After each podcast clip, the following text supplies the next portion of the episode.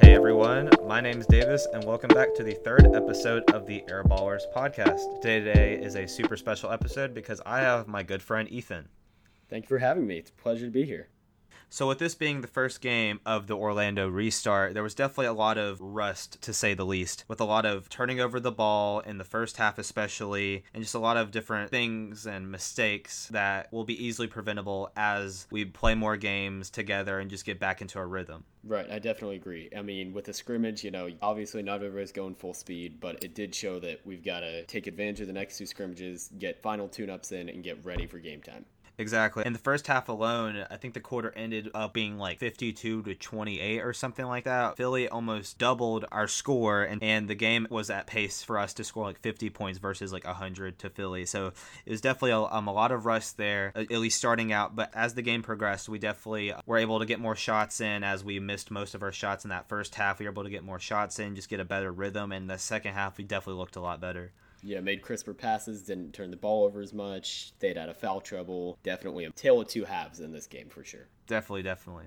So when it comes to Rust, there was a lot when it came to the individual performances of some of our key guys. Ethan, you could talk about Ja Morant. It's his lowest scoring performance since the Boston game back in January, which was quite abysmal. And he finished three from 12 for the field. And I think, honestly, it probably had a lot to do with the fact that Philly had a lot of big bodies on the floor. You know, Ja's a bit of a smaller guy. He wasn't able to drive to the basket, use as much of his layup package as he likes to. And that definitely hurt him for sure. Yeah, absolutely.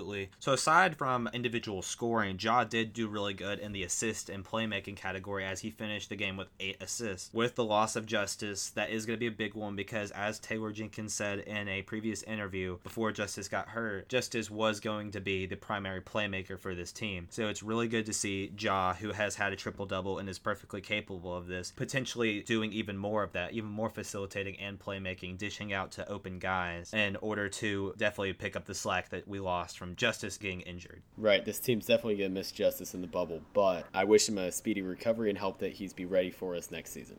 Absolutely. We're going to be very scary with him on the roster next year. So, another individual performance that left a lot to be desired was from Dillon Brooks. Dillon Brooks only scored six points in this game, and all six points were from two three pointers. Dillon, I noticed in this game, would try to drive to the basket or he would just pull up in the mid range, and they were often really contested, and he could have easily dished it out to open guys. I mean, Jonas in this game was making a lot of three pointers finally. He should be taking a lot more because he makes a lot of of them. But Dillon's performance in this game definitely was against what we have done so well as an organization. With this year, often we talk about how the Grizzlies have been very unselfish with the basketball, but in Dillon's case, he was taking a lot of unnecessary shots when he could have easily dished it out to open guys. Yeah, I agree. Like you said, this season we've been great about distributing the rock, getting it to everybody, and finding the open guy. And Dillon needs to work on making that extra pass to find the guy who not only has the space to hit the shot, but can actually knock it down. Because not only was Dillon shooting contested looks, but he wasn't making them either. So that was not acceptable for the Grizzlies' bubble hopes.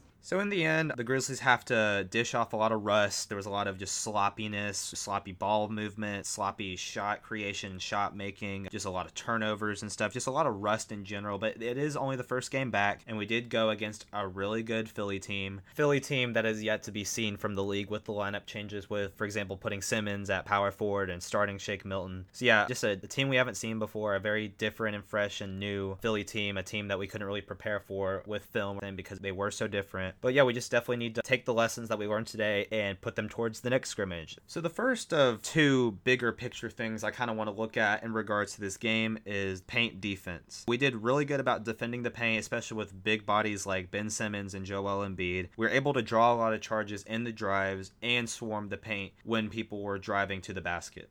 Right, we did really well with that. I think you were the one that mentioned earlier. It's interesting about Joel Embiid because you mentioned that Valanciunas isn't afraid of anybody and he'll bully anybody, and he definitely held his own against Embiid last night. Yeah, I mean, J- JV is really good at just posting up on defenders and being able to use his size in the post and able to just easily score in the post. But that might not be the case. Like with the Blazers, Jusuf Nurkic is going to be back and he's a really big body. And so JV might have to use more of his pull up game and rely a little bit less on the post up if there is going to be bigger bodies. And for example, like if we make the playoffs, someone like Anthony Davis, that's going to be a really difficult body to post up on. So yeah, paint defense we did really good at. That's going to definitely help us with games like against the Jazz, who rely heavily on driving to the basket, or the Bucks, who also rely heavily on Giannis driving to the basket, or someone like the Pelicans, who relies on Zion driving to the basket. So yeah, just a lot of things to consider. Right. I mean, Jaren got called for a couple charges early on, but he seemed to settle in. So that was my big concern was how is Jaren Jackson going to do in the paint with all these bigger guys, you know, because he's a bigger guy. He just doesn't seem to realize that and play that way sometimes. Yeah, I mean, Jaren's really good at using his length as an advantage, but not necessarily his like height and stuff. Yeah, no, I'm with you there. Um, it was good that he stayed out of foul trouble and didn't get too choppy too early on, and he was able to stay on the floor for the team the whole time, which is going to be huge for any playoff aspirations the Grizzlies have in the bubble.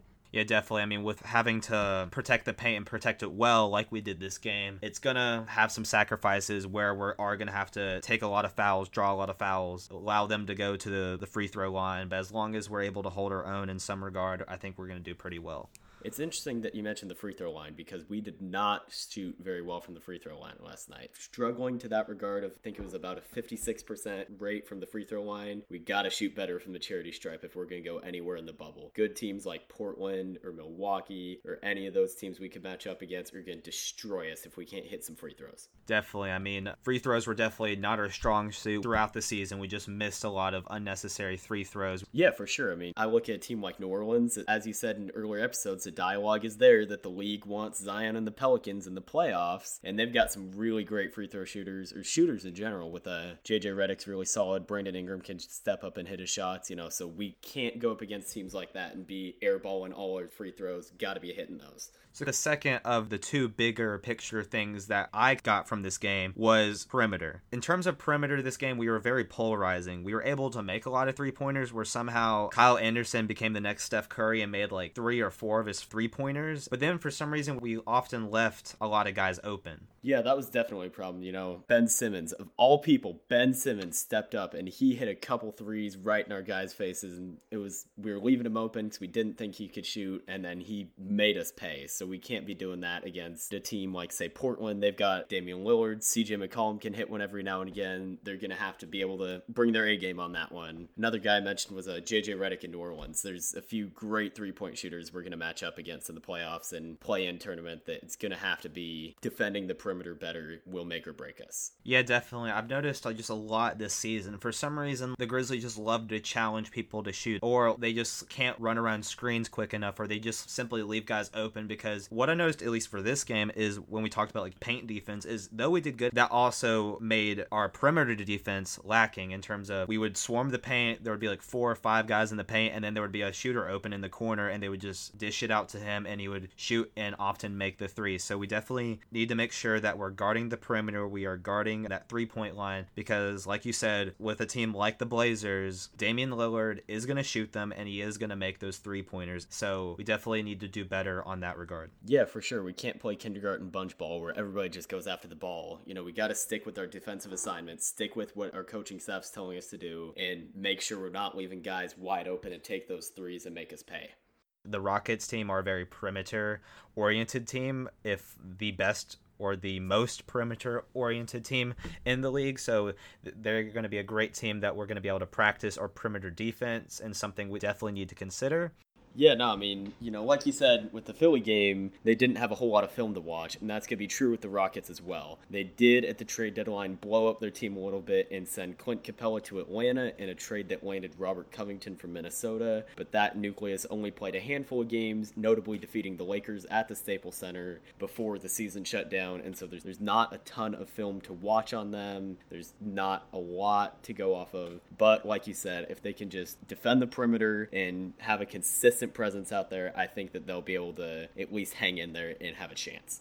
Yeah, definitely. I mean, like I said, the Rockets are probably the perfect team for this scrimmage, so we can just really practice it because Portland is very similar to the Rockets as they are very perimeter oriented. So this is going to be a really good matchup for us. A lot of things to consider next game.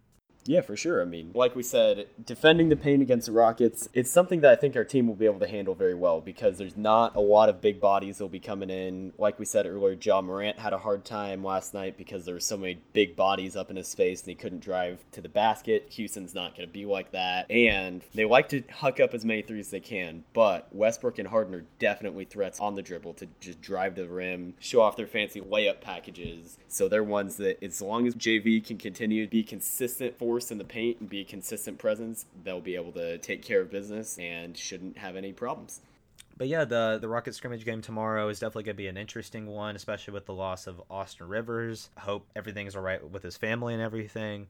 But like I said, tomorrow's just going to be a really great game for practicing that perimeter defense. So yeah, rust, perimeter, and then finally paint defense. This game was great in terms of the paint defense, drawing a lot of charges, swarming the paint, etc. Definitely going to be something to consider with another big body out there for like that Portland game with Jusuf Nurkic and everything. Yeah, for sure. I mean, you know, Portland's got to be giddy about the fact that Jusuf Nurkic is, is going to be back for them because they weren't sure if he was going to be able to play or not this season. So I'm just happy he made a full recovery. But from a basketball perspective, yeah, he's going to make their matchup a little tougher, but it's nothing I don't think the Grizzlies can handle.